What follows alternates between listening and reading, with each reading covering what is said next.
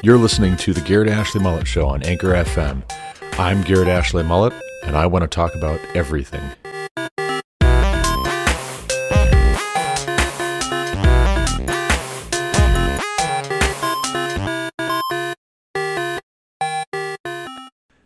Hello, and welcome to another episode of the Garrett Ashley Mullet Show. This is Garrett Ashley Mullet coming to you from Greeley, Colorado. It is episode 98 of season 3, episode 163 of this podcast, July 13th, 2021.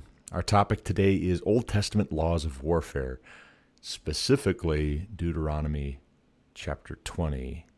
Yesterday, or rather two days ago, I recorded a podcast titled War Crimes and Genocide in the Old Testament. And I began to unpack an answer for a pseudonymous uh, reader of the On the Rocks blog uh, essays that I've written over the years. He reached out to me back in January and wanted to know what my position was with regards to the Old Testament standards of warfare. And in light of those standards and those laws, what are we to make of modern atrocities committed in warfare? Is there any such thing as an atrocity in warfare if we have some of the laws that we do and some of the precedents uh, that we perhaps maybe do at first blush appear to have in the Old Testament?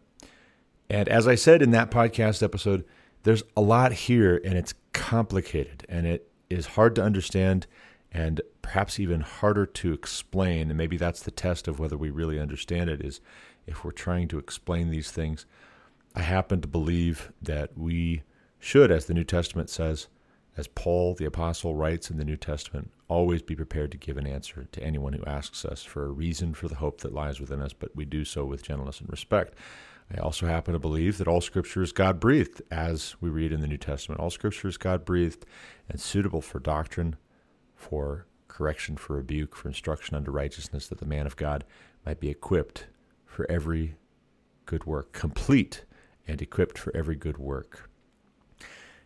There was a recent episode of Doug Wilson's blog and Mablog podcast that I listened to last week in which he talked about the Nephilim and I loved that episode. If you don't follow Doug Wilson's podcast, blog and Mablog, or his plodcast as he calls it, check it out. It is well worth a listen. His episodes are not as long as mine typically. His episodes are relatively short, but they are thought provoking, they're pithy, they're funny, they're insightful, they're interesting, even if you don't always know how to take him he has some really good thoughts to contribute, and I would recommend you check out his podcast. I'm a regular listener as of the past year or two, and I've enjoyed it. I've gotten a lot out of it. But the one thing I really want to key in on from his episode about the Nephilim was that he made this point, which I totally agree with, and that is that if we're embarrassed of anything in the scriptures, it undermines our attitude towards the entirety of God's Word. We should be trying very much to understand and grapple with the whole counsel of God, even the difficult passages. We should be seeking not to conform to the pattern of this world, but to be transformed by the renewing of our mind, that by testing we can know what is the good and perfect and holy will of God. That ought to be our goal. And so, even when we come to a difficult passage like Genesis 6, where it appears to be describing something out of a science fiction story. It appears to be describing something out of a J.R.R. Tolkien or J.K. Rowling story. Even when we come to those kinds of passages, we need to lean in instead of ducking out. And when someone asks us to explain our position on something difficult, a difficult passage, we might not have a position, but that is our prompt to understand those passages as well as we possibly can. And maybe even at a certain point to say, I don't know. I don't understand what this means. I really don't. It could mean this, it could mean that. I don't know. I know that God is holy. I know that He understands it. I know that there are mysteries to some things, as We read elsewhere in the Old Testament wisdom literature. It is the glory of God to conceal a matter, it is the glory of kings to seek a matter out. In other words, God sometimes puts us in the position of little kids on Easter morning doing an Easter egg hunt. Sometimes God conceals certain things from the broader understanding of our community around us. He does this in the Old Testament, he does this in the New Testament. He does this in the New Testament in the person of Jesus, where Christ, the Son of God, the only begotten Son of the Father, speaks and teaches often in parables. And sometimes his disciples even get frustrated with him and complain that they don't know what the heck he's talking about. What are you talking about, Jesus? We don't understand this saying, or this is a hard saying. And sometimes he loses his audience, not accidentally, not because he made a mistake and oops, you know, well, I, I was talking a little over your guys' heads right there. Sometimes he intentionally says things that are hard, very bluntly. Like, for instance, the bit about eating of his flesh and drinking his blood. What? Jesus, that's really weird. Don't know if you know that, but that's a really weird thing to say. And that becomes a sticking point for Romans, Roman citizens, other than the Christians in the Roman Empire, have a real problem with this whole thing of communion. And there's even rumors that go around, malicious rumors, started by people who know better, who just don't like the Christians, but then also believed by naive persons in broader society that early Christianity is cannibalistic. What are you talking about? You eating flesh and drinking blood. You people are cannibals. That's gross. That is immoral. We're not going to tolerate that in our cities. We're not going to tolerate that in our civilization. Here now we have a license to persecute you violently. And they did. The, the early Roman Empire, depending on who the emperor was, the local magistrate was, violently and even mortally persecuted Christians on the basis of such things as that. So, also in the Old Testament, with regards to laws of warfare, it can be difficult to understand what it is that God is purposing by giving some of the commands that He is, particularly if we're not seeking to understand. Not everybody who comes to these passages in our day is coming in good faith. You have to understand that. And you can't hold your own uh, fidelity to God's word hostage to people who are unscrupulous pretenders, people who want to ask the question so as to trip you up, but they're not interested in your answer. They think that there's no answer. They want there to be no answer. They just want to make you feel silly and embarrassed. Don't let those people dictate what your understanding of God's word is going to be, which passages you're going to be, uh, like Thomas Jefferson with his Bible, taking the scalpel to and removing because they're difficult or thorny or challenging. Don't let those unscrupulous pretenders dictate for you which of God's words uh, we are living by, or at least being transformed in our understanding. Because sometimes, particularly with regards to some of the passages we're going to be talking about, as I go through this answer to uh, the uh, Chinese university student who reached out, sometimes we're going to have to study it and realize that this is speaking to an audience in a different context than we are in. This is not speaking to us. Not every command in Scripture, Old Testament and New Testament, is at us or for us to obey specifically. Some of these are here for us to have the broader context and to understand how God related to his people at various points in the transitional history of him bringing a Savior into the world. So, without further ado, let's dive into it. We'll talk about this passage in particular. I'm going to read it for you in the NASB. I usually or almost always go through the ESV English Standard Version translation of the Bible, but I'm going to try something out. I want to read NASB, New American Standard Bible, and see what it it has to say in the way that it interprets certain of these passages. So let's go. Starting from the top, Deuteronomy chapter 20, verse 1. When you go out to battle against your enemies and see horses, chariots, and people more numerous than you, do not be afraid of them, for Yahweh your God, who brought you up from the land of Egypt, is with you. When you are approaching the battle, the priest shall come forward and speak to the people. He shall say to them, Hear, Israel, you are approaching the battle against your enemies today. Do not be faint hearted. Do not be afraid or panic or be terrified by them. For Yahweh your God is the one who is going with you to fight for you against your enemies, to save you. The officers also shall speak to the people, saying, Who is the man that has built a new house, but has not dedicated it? Let him go and return to his house, otherwise he might die in the battle, and another man would dedicate it. And who is the man that has planted a vineyard, but has not put it to use? Let him go and return to his house, otherwise he might die in the battle, and another man would put it to use. And who is the man that is betrothed to a woman and has not married her? Let him go and return to his house, otherwise he might die in the battle, and another man would marry her.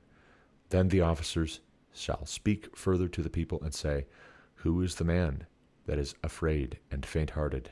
Let him go and return to his house, so that he does not make his brother's hearts melt like his heart. And when the officers have finished speaking to the people, they shall appoint commanders of armies at the head of the people. When you approach a city to fight against it, you shall offer it terms of peace. And if it agrees to make peace with you and opens to you, then all the people who are found in it shall become your forced labor and serve you. However, if it does not make peace with you, but makes war against you, then you shall besiege it. When Yahweh your God gives it into your hand, you shall strike all the men in it with the edge of the sword. However, the women, the children, the animals, and everything that is in the city, all of its spoils, you shall take as plunder for yourself, and you shall use the spoils of your enemies, which Yahweh your God has given you. This is what you shall do to all the cities that are very far from you, which are not of the cities of these nations nearby. Only in the cities of these peoples that Yahweh your God is giving you as an inheritance, you shall not leave anything that breathes alive.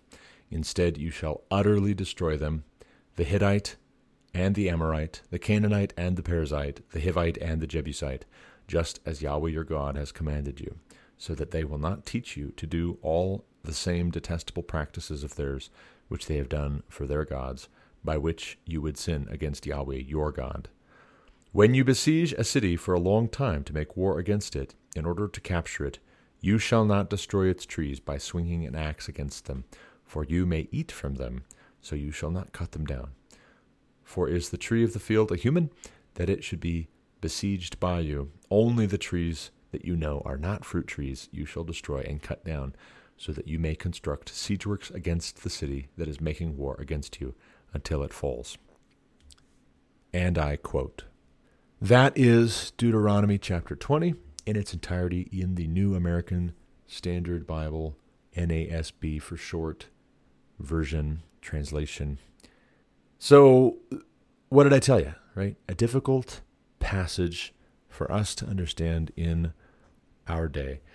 Now, depending on who your audience is throughout human history, throughout the world, depending on your time and place and context, as you're reading this, you might find yourself in our situation saying, Boy, that's rather barbaric. Boy, that's really rather uncivilized. That's really rather brutal and harsh, God. Why are you allowing all of the men at a minimum, to be put to the sword if the city refuses to surrender? Why are you allowing the women and the children to be taken as spoils of war if the city falls after having refused to surrender? Why are you allowing, not even allowing, I'm sorry, that's the wrong word, commanding, not allowing, commanding. Why are you commanding that the women and the children be taken as spoils of war? If the city refuses to surrender and fights against you? Why are you commanding that some cities that belong to some of these people groups if they are taken, when they are taken, because God is going to give these cities into your hand, when they are taken, you kill everything that is breathing in those cities. Why are you commanding this, God? Why? Why? Okay, pause. As we talked about in the previous episode, we have to check ourselves before we wreck ourselves. We have to pause for a second as we're asking a question like that and consider are we sitting in judgment over God as if we have the more righteous standard? We are righteous, he is wicked. We have it all figured out, and we need to instruct God on what is fair, what is appropriate. Or are we confused? Maybe that's the thing. We're confused because we think of these norms and these standards and these laws of war that we live according to and that we expect our armed forces to live according to. We think of those as being derived from the Christian nature of at least our heritage, if not our present national condition, culture. We think of these standards as being predicated on virtue and godliness and goodness. And so, why would God upset the apple cart in our understanding by having commanded his people in Deuteronomy 20 to wage war like this? And there's two sets of standards. There's one set of standard for the people groups who inhabit the promised land that God is giving to the children of Israel. And then there's also another standard for cities that are further away, that are not part of that core promised land that God has said to Abraham, Isaac, and Jacob he would give to his descendants. He would give to their descendants, rather, forever as an, an inheritance. Why does God do this? If we come at this passage thinking that perhaps we are correct and God is not correct, we're going to be in real trouble. And not just with this passage, not just with Deuteronomy 20. This might be a stumbling block for us. In fact, it is a stumbling block. Let's just put the maybe out of it. This is a stumbling block for us and for many. I've had lots of debates with atheists where they draw on this passage and they say, that is evil. What this is describing is slavery. Best case scenario, you come and make war against the city and they surrender and you put everyone in the city to forced labor. That's slavery. That's wrong. That's evil. Slavery is wrong and evil. And why is God commanding that? Don't beg the question. In other words, don't assume that your premise in asking that question is true. How do you know that slavery is evil? What is that based on? Is that based on God's standard of righteousness and wickedness, or is that based on some standard that you got elsewhere? If you read Mark A. Noll's The Civil War as a Theological Crisis, and read this other book that I'm reading right now, A Holy Baptism of Fire and Blood by James P. Byrd, read books like these, and you will quickly find that the debate we have in our day is not a new debate. 150 years ago, Americans, North and South, were wrestling with the question of slavery in America. And abolitionists, who were the most radical, said if the Bible condones slavery in any form, it violates our elevated importance in liberty, our extra biblical value, our extra biblical standard and we think that liberty is the most important thing, freedom is the most important thing, and anything that violates that or infringes on that is evil. And therefore, we're going to reject the authority of Scripture. We're going to reject the Bible because we are not willing to get in there and figure out what was God saying, what was the mind of God on this issue of slavery. Now, the better biblical scholarship, the more faithful biblical scholarship on the abolitionist side, said, well, wait a second. Yes, okay, there is slavery in the Bible, but on what terms? Is there an blank check with regards to how a master is allowed to treat his slave? No. Does anything go? No. There are boundaries, there are guidelines, there are limitations. You still have to treat this person who is your slave along certain lines. And also the slavery in the Old Testament that God makes allowances for, and the slavery in the New Testament that God makes allowances for, is not predicated on a whole race being enslaved and subjugated the way that was the case in the American South prior to the Civil War, prior to emancipation. So that better scholarship said, well, wait a second, if you guys want to appeal to the scriptures as a basis for justifying the continuance of your institution of slavery, you have to embrace what God says about how you are to treat your slaves, and you're not. So you're not abiding by that standard that you're saying you abide by. You're a hypocrite. You're dishonest. As a general rule of thumb, when you're forced to decide whether to affirm the society around you or to stand on the authority of Scripture, stand on the authority of Scripture. All other ground is sinking sand. It really is. Being on the quote unquote right side of history, uh, it, what does that even mean? The right side of history. The right side of history, apart from God, is brutality. The right side of history, apart from God, is what Michel Foucault says, where claims of truth are just power plays. The right side of history, apart from God, is Machiavelli's The Prince. Pretend at virtue, all the while using that pretense as cover for your own machinations and maneuvers. I've studied war a fair amount, and I've played a lot of strategy games in which I'm planning campaigns and battles and conquering the world, different periods of history in the medieval period and classical period, in the Renaissance, in the age of imperialism, in the modern era, I've played a lot of games in which war is the subject, is the theme. I've played a lot of total war games. I've played a lot of nation and civilization building games where war is a necessary part. When you get invaded, when you get attacked, you got to figure out what to do. Are you just going to fold like a poker player who doesn't have any good cards? Or are you going to play? Are you going to ante up? Call. Come at me, bro. You want to invade my country? You're on. I'm going to start by destroying your invading force. Then I'm going to counterattack and I'm going to conquer every last city of yours. And if I can't hold them, I'm going to burn them to the ground. If I can hold them, well, now all your base are belong to us. I've studied war. I have studied Robert Greene's strategies of war. I've studied Sun Tzu's art of war. I've studied the various authors who have been popular in recent years as former Navy SEALs.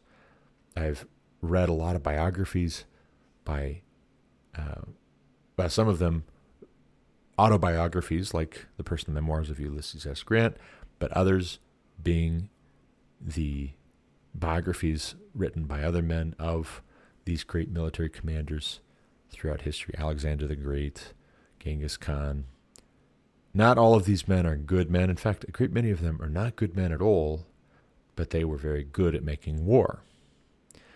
And this is the question By what right do we sit in judgment of the boundaries God puts on war making in Deuteronomy 20? What gives us the right to sit in judgment? Are we just emoting? We have to be very careful in our context philosophically because it's too easy for us to emote on these sorts of things and really not get anywhere in understanding them. It's too easy for us to say, well, I don't like the way I feel when I read this passage. How does this passage make you feel? Like this is a Rorschach painting, where the greatest possible good that could come from reading Deuteronomy 20 is to find out what's in our hearts and follow our hearts. No, no, no, no, no, no, no. The purpose of Deuteronomy 20 is to understand the mind of God better, to understand the character of God better. God is the main character of the Bible from Genesis to Revelation. The big idea is not to figure out so in depth who was Joshua, son of Nun, although I like Joshua, son of Nun. The big idea is not to study who is Gideon, mighty warrior, Who, me? No.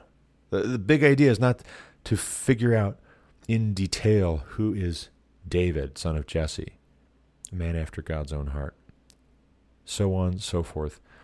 The main character in all those stories is not any of those men. The main character is God.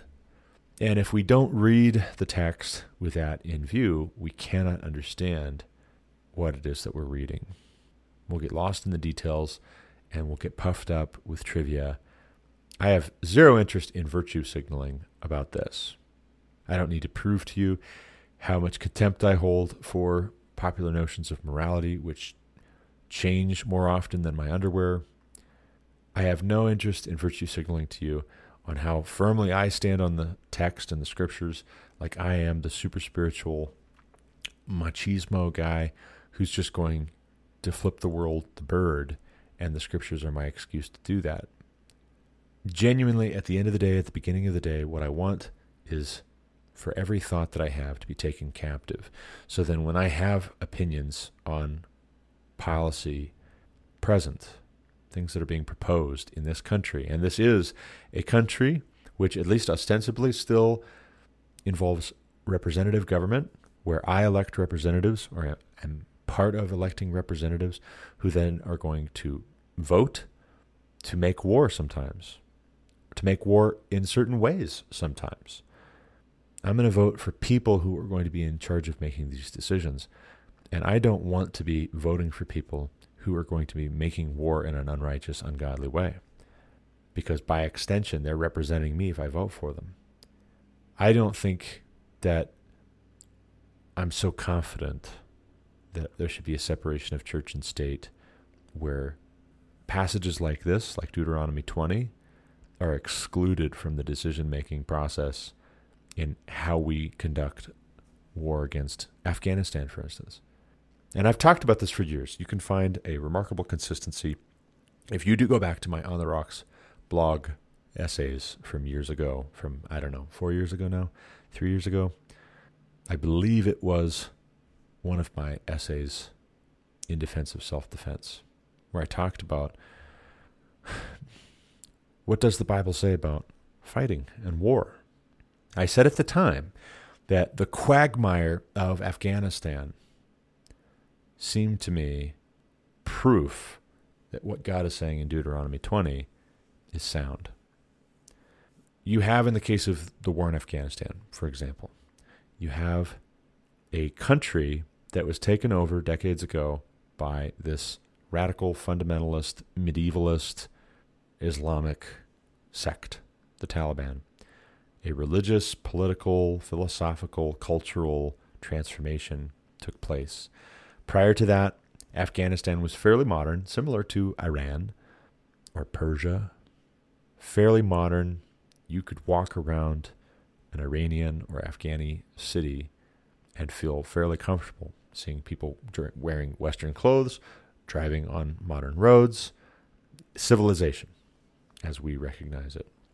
And the Taliban was very threatened by this, and they overthrew the government and they terrorized the people and they drove anybody that was Western and westernized and modern out because they saw them as an affront to Islam. And then you fast forward and you have this Saudi in the person of Osama bin Laden. He's the son of a wealthy Saudi who takes up the call to drive the Soviets out of Afghanistan and once the once the Soviets are driven out, and they are successfully driven out because they can't hold the country either, Osama bin Laden turns his attention at a certain point on America because America, as he sees it, stands in the way of Islamic purity across the world. We'll just leave it at that without getting into the nitty gritty details. Osama bin Laden uses Afghanistan and the safe harbor that he, the Taliban provides for him and Al Qaeda, he uses Afghanistan as a base for planning and executing operations, including but not limited to the September 11th attacks on the World Trade Center and the Pentagon. The United States of America responds in the wake of 9 11 by invading Afghanistan. Imagine with me, if you can, an alternative history in which the United States of America, informed by Deuteronomy 20, had shown up outside of Afghanistan, park off the coast, hover in the air, call those guys up, and say, here's your choices. You can surrender these malefactors to justice. We will take them into custody. We will bring them to justice for having murdered in mass thousands of our people, destroyed our property, attacked us on our own soil. Or we are going to take your country by force. If you do not surrender these men, then when we take your country by force, we're going to put every man to the sword. Now, I realize in this alternative history, which horrifies my listener, probably, you say, well, wait a second, that's not fair. What about all the men that have been oppressed by the Taliban themselves? What about all the men who have gotten out of the country because they were so oppressed? Riddle me that. If you're okay with living under that regime, you may be just part of the problem. You're just a more passive part of the problem. It seems to be implied by this passage, Deuteronomy 20. Seems to be a similar problem to Lot living in Sodom. Abraham and God have this back and forth negotiation about how many righteous men have to live in Sodom before you would spare the city rather than destroying it and the righteous who live within that city. God's solution is to get Lot out of there. So, what could have happened is we could have been imitators of God as a country and had our national policy informed by such passages as that, which show us God's standard of righteous judgment explicitly and implicitly. We could have said, hey, anybody that was not part of this, get out now you have this many days to get out with your family. If you don't, or if you don't surrender, we're coming in. And any man in the country, in the city, is going to be put to death. That is your punishment. That is your justice. Now you could say, well, that's not just. That's not fair. By whose standard? By whose standard? You could say, well, that, you know, this is for Israel. Okay, you're right. So then we accept that this is at least righteous when God tells Israel to conduct war this way. And what's the alternative? You know, one of the things that my reader who reached out back in January commented was he said, well, for that matter, let's not even just talk about the reef of Nanking. Let's talk about the bombing of Hiroshima and Nagasaki by America. Men, women, and children young, old, infirm, able bodied, soldiers and civilians alike, all of them were hit by those atomic bombs. Was that righteous? Was that godly? Was that good that we did that? Now, set aside for a moment the arguments you'll reach for as quickly as I would to say, well, it was effective. It was brutal but effective set aside the utilitarian way of looking at it, how can we test our hearts? How can we test the actions that were taken there against Scripture or by Scripture? Because God's Word is the standard, God's character is the standard. Was that the right call? Did we do the right thing? Or was that wicked? Now, here we have another example, right? Japan. The alternative to dropping those bombs would have been to invade the country, and the calculations on lives lost were many, many, many times what ended up being the case with the dropping of those bombs. And so the at least idea was we are limiting the loss of human life by dropping these bombs. Now tell me this, why is it fair game when we think that way imperfectly from a point a position of finitude having partial knowledge, having a sinful nature within us, which might be pursuing expedience and even cruelty sometimes, just for its own sake because we're wicked. Why is it fair game for us to make those kinds of judgment calls and say, well, yeah, but how many lives did we save? But it's not even a consideration on our part most of the time to think maybe that's what God was doing too. Only doing it perfectly, only doing it without a sinful nature, with no blemish, no spot, no shadow, unchanging, fixed standard, fixed character. God is the same yesterday, today, and tomorrow, forever, eternity past, eternity future, and the present, entirely consistent. It seems from the reading of this text that God is saying this is a check, this is a way of mitigating death. Death of more than just the body. What is it that Jesus says in the New Testament? Don't fear man who can only kill the body and then has nothing more that he can do to you. Fear God can kill the body and also throw the soul into hell. Fear God. And what it is that God is trying to protect his chosen people from when he says, kill every living thing, everything that breathes in these cities of the Hittites, Amorites, Canaanites, Perizzites, Hivites, and Jebusites. What is it that he is trying to protect them from? Being taught to do all the same detestable practices which they have done for their gods, by which you would sin against Yahweh, your God. God is trying to protect his people, and by extension, us, because the Messiah comes through his people. That's his promise, that's his plan. He fulfills that promise and plan, and we are all very much blessed by his being true to his word. How does that work if the whole nation starts sacrificing its children to Molech? Human sacrifice is one of the things, one of the prominent things that shows up when God specifically says, don't do what the people who live in this land right now do. When I drive them out, do not do the things that they did, like offering their children as human sacrifices to Molech. Don't do it. If you do that, I will have to take the land away from you as well. It's not racism, you see, when God is saying, Here's my standard.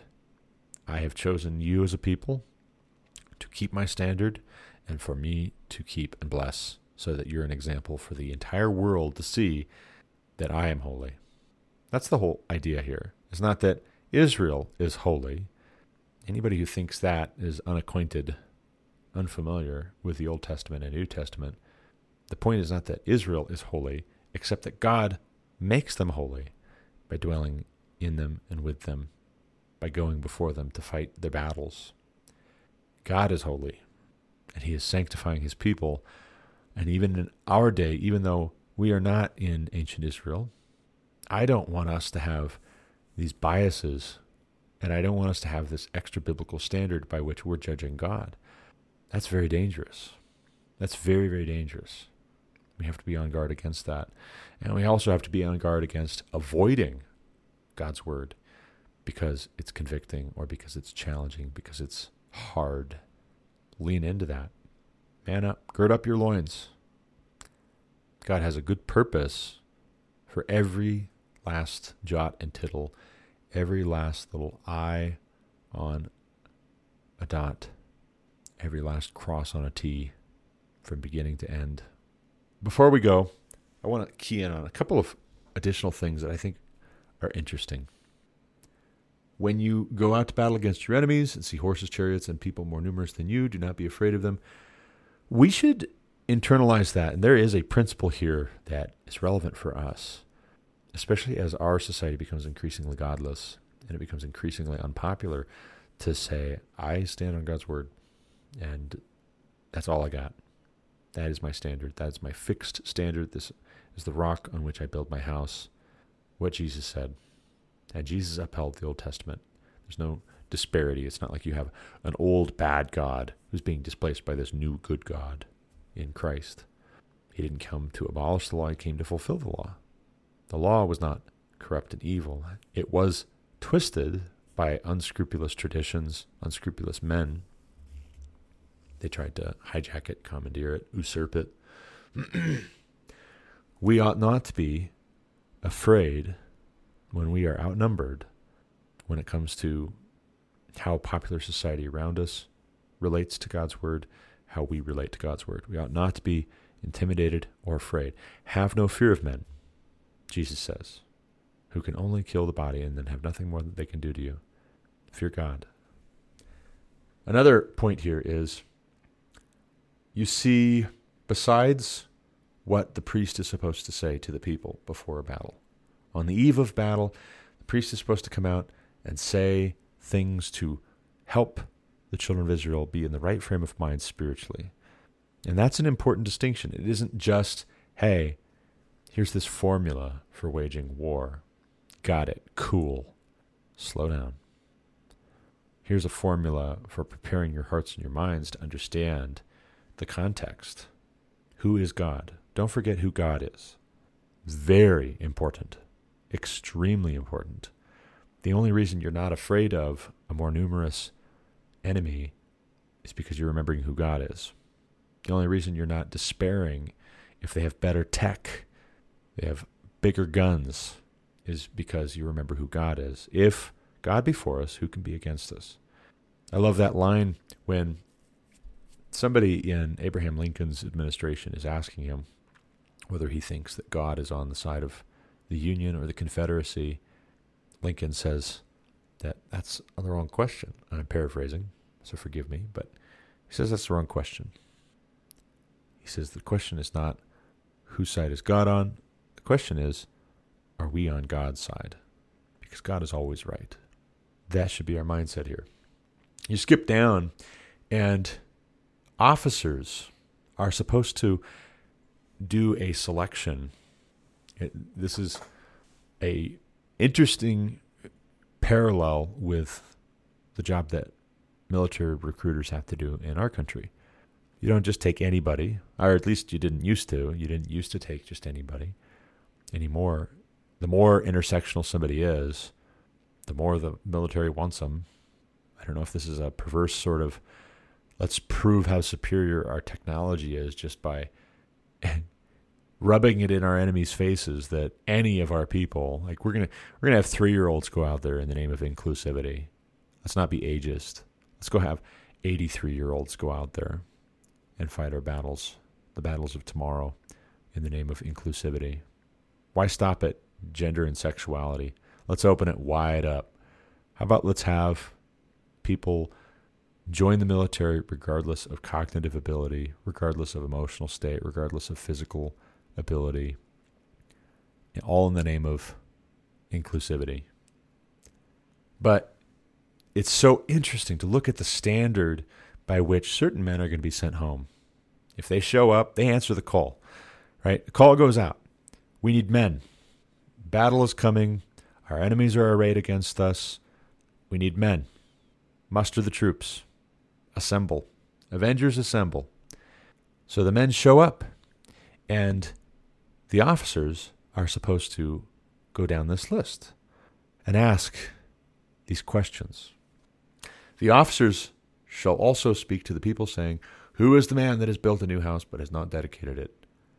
Who is the man that has planted a vineyard but has not put it to use? Who is the man that is betrothed to a woman and has not married her? Who is the man who is afraid and faint hearted? Let him go and return to his house so that he does not make his brother's hearts melt like his heart. Oof. Oof. Go home. You're scared you're going to corrupt the rest of us. I can tell you're wavering. You don't need to be here. Go home. This is a very gentle way, by the way, a very gentle way of saying you're a coward, get lost. A very gentle way. You're afraid it's going to infect the rest of the men around you. We can't have that. We need them to be courageous and bold more than we need you to be here. Think of uh, Saving Private Ryan the guy that stands at the bottom of the stairs while the other guy from the platoon is upstairs getting murdered by a German. We don't need that. It would be better for you to just go home. Let's nip that in the bud right now. But the other metrics, right? You've built a house, but you haven't dedicated it. You've planted a vineyard, but you haven't enjoyed the fruits of your labors. Your mind is going to be distracted. You're going to be thinking about that. You're going to have one eye on the door. You might not be afraid But if it looks like the battle is turning against us, you might tuck tail and run because you want so badly to go home and dedicate your house before you die. You've got unfinished business. Your affairs are not in order. You're engaged to be married. You're not here right now. I need you to be here. I need you to have your head in the game. You're not here right now. You got one eye on the door. Go home. Just go home. It's fine. It's fine.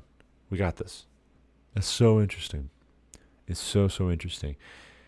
It would be easy to look at this passage and think, boy, God is harsh.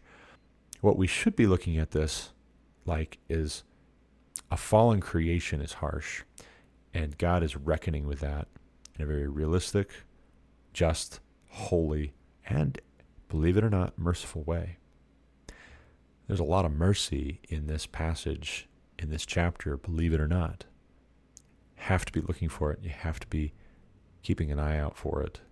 It might not be on the terms that you're familiar with, you're accustomed to, but it's there.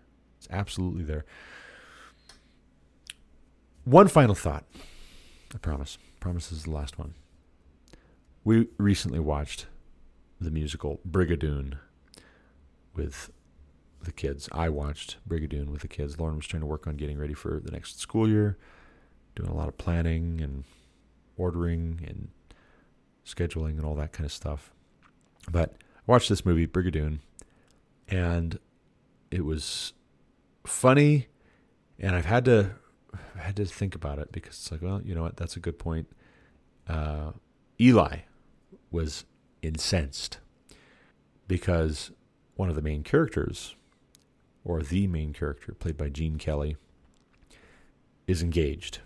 Movie starts out, he and his buddy, they're in Scotland hunting. And they hunt very well dressed, by the way. That was one of the things we commented on. Is men used to be so smartly dressed. Even when they went hunting, they wore a suit and tie and uh, a nice hat. And I never have been that dressed up to go hunting, but maybe I should. But Gene Kelly's character, Tommy, he is engaged to be married, and he's talking with his friend who's on the trip with him about how it just doesn't seem right. There's just something off about it. He doesn't think that he's supposed to maybe marry this gal. So he's thinking about breaking off the engagement. He's got doubts and misgivings. She's a beautiful woman, you later find out. Very sophisticated. He comes from New York City. She's very much a part of the nightlife and high society. And he's just not sure about it. Well, then he meets this Scottish lassie and he falls in love with her. And they're dancing, and he's obviously taken with her, and she's taken with him. And Eli was very incensed. That's not right. He's engaged to be married to somebody else. That creep. That's interesting. NASB, one of the footnotes, says that a betrothed couple was considered legally married but did not yet live together. That's verse 7 is the man that is betrothed to a woman. Who is the man that is betrothed to a woman and has not married her? Let him go and return to his house. Otherwise, he might die in the battle, and another man would marry her. It's interesting that God is more sensitive to that than we are. I had seen the movie Brigadoon years and years ago, never thought anything of it. I always thought, well, he's engaged, but he's not actually married. So it's not like he's leaving his wife for some other woman. He is engaged, and he's decided that that's not going to work out. He's going to end up with this gal instead. He's going to marry this gal instead. What's the big deal? But actually, my son's attitude on this, it would appear, is more biblical than mine, possibly. At a minimum, I am very proud of his sense of high honor that if any of you listening, if you have a daughter who is interested in my son, my son is interested in, and they get engaged, you can trust he's got very, very high standards as far as uh, being faithful. So, God bless him. God bless you. As always, thank you for listening. That's all we've got for this episode. We will pick this up again. There's a lot more to cover with regards to warfare, but not this morning. Let me know what you think. If I handled this passage rightly, I want to study to show myself an approved workman that need not be ashamed, rightly dividing the word of truth. And if you have a better understanding, a better grasp of this, if you could point me in the direction of some resources for better understanding it, by all means do. And let's grapple with it. Let's rightly divide it. But, gotta run. As always, thank you for listening. Until next time, God bless.